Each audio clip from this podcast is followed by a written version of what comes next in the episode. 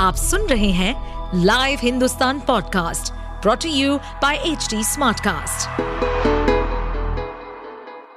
आपका हमारे पॉडकास्ट में स्वागत है। इस पॉडकास्ट में हम जानेंगे सेक्स से संबंधित सभी जानकारियाँ, चाहे वो सेक्सुअल हेल्थ हो हाइजीन टिप्स हो रिलेशनशिप हो, या उससे जुड़ी कोई भी समस्या।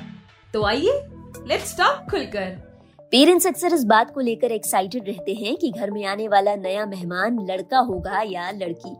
लेकिन ऐसा भी तो हो सकता है कि आने वाला मेहमान ना तो लड़का हो, ना लड़की, बल्कि थर्ड जेंडर हो, जिसे आम भाषा में किन्नर ट्रांस और गे जैसे नामों से पुकारा जाता है।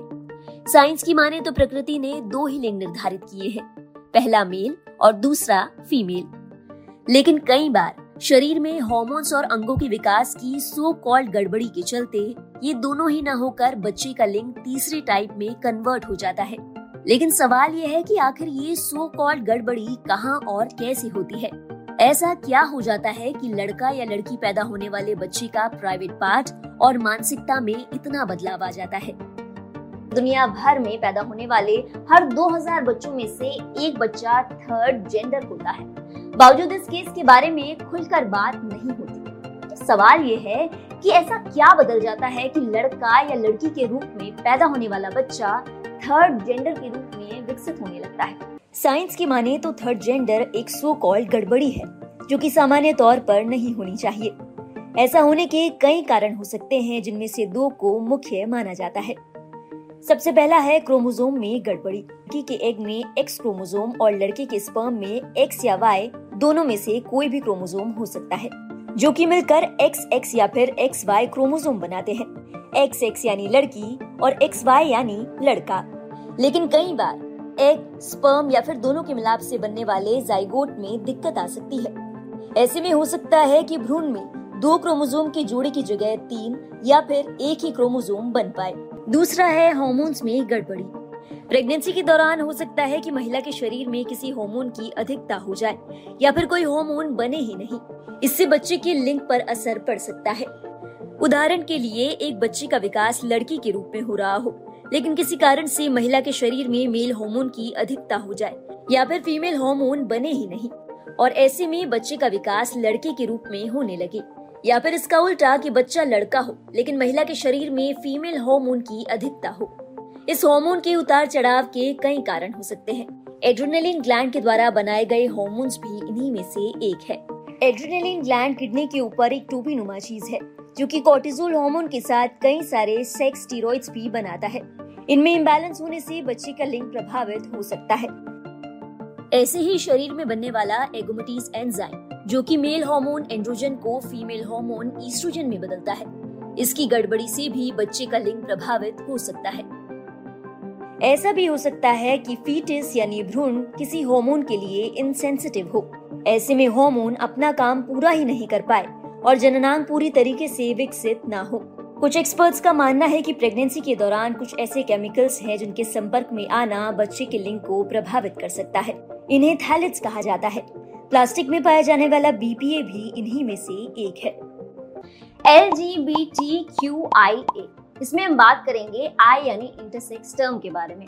इंटर यानी बीच का और सेक्स यानी लिंग या फिर जेंडर ऐसा शख्स जिसके जननांगों को देखकर ये पता ना लगाया जा सके कि वो लड़का है या फिर लड़की, और इस केस में भी कई संभावनाएँ बनती हैं। जैसे हो सकता है कि एक शख्स के पास लड़के और लड़की दोनों के जननांग यानी टेस्टिकल्स और ओवरीज हो।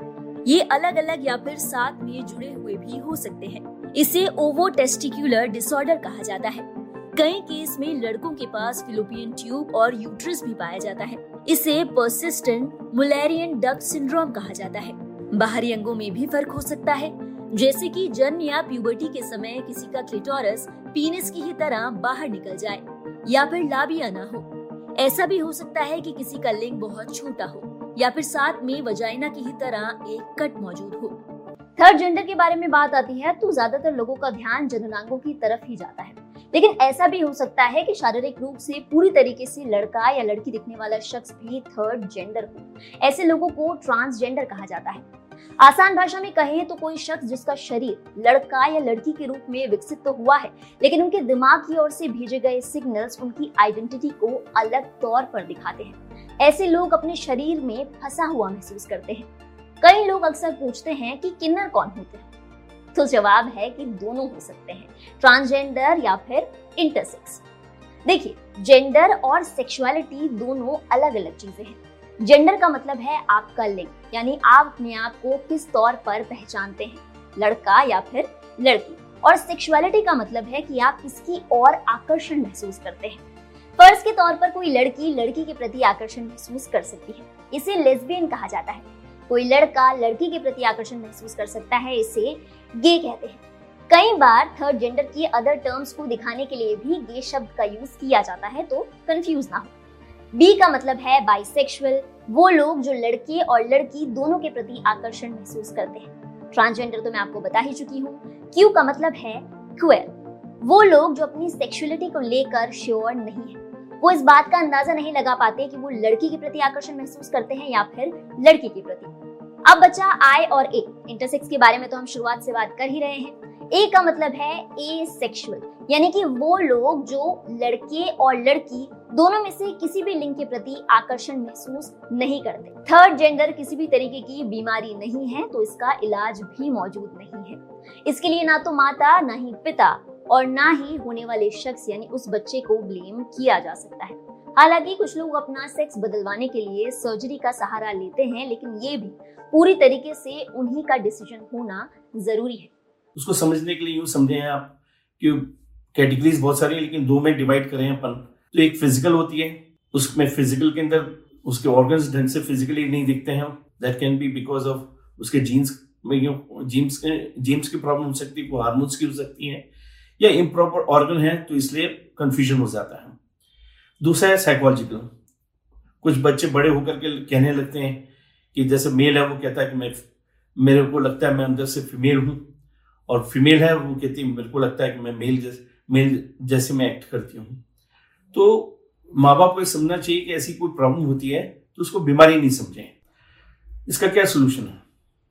सोल्यूशन ये है कि पहले हम उनकी, उनको उनको किसी डॉक्टर के पास राय लेने के लिए जाएँ, इसको, क्योंकि ये डिज़ीज़ नहीं है, वो साइकाट्रिस्ट है, वो जो उसको डील करेगा, वो काउंसलिंग भी कर सकता है, और वो काउंसलिंग करके वो समझ सकता है कि उसको प्रॉब्लम क्या है।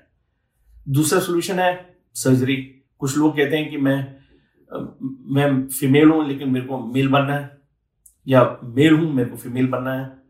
तो ये आसान नहीं है इसका तरीका, क्योंकि एक मेडिकल बोर्ड बैठता है, वो डिसाइड करता है कि आप उसके लिए फिट है या नहीं है। प्लस इंडिविजुअल की परमिशन लेनी पड़ती है। कि वो, ये चाहता है, नहीं चाहता, उसको काउंसिल करके।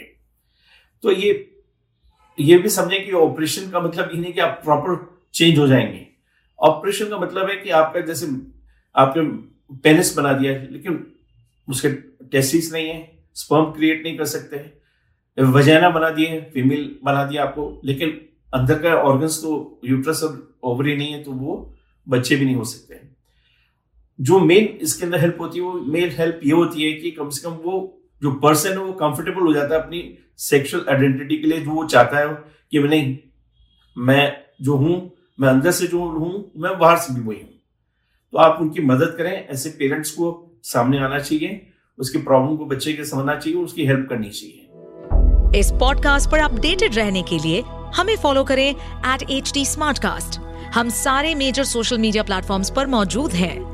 और और ऐसे पॉडकास्ट सुनने के लिए log on to W W W dot H D smartcast dot com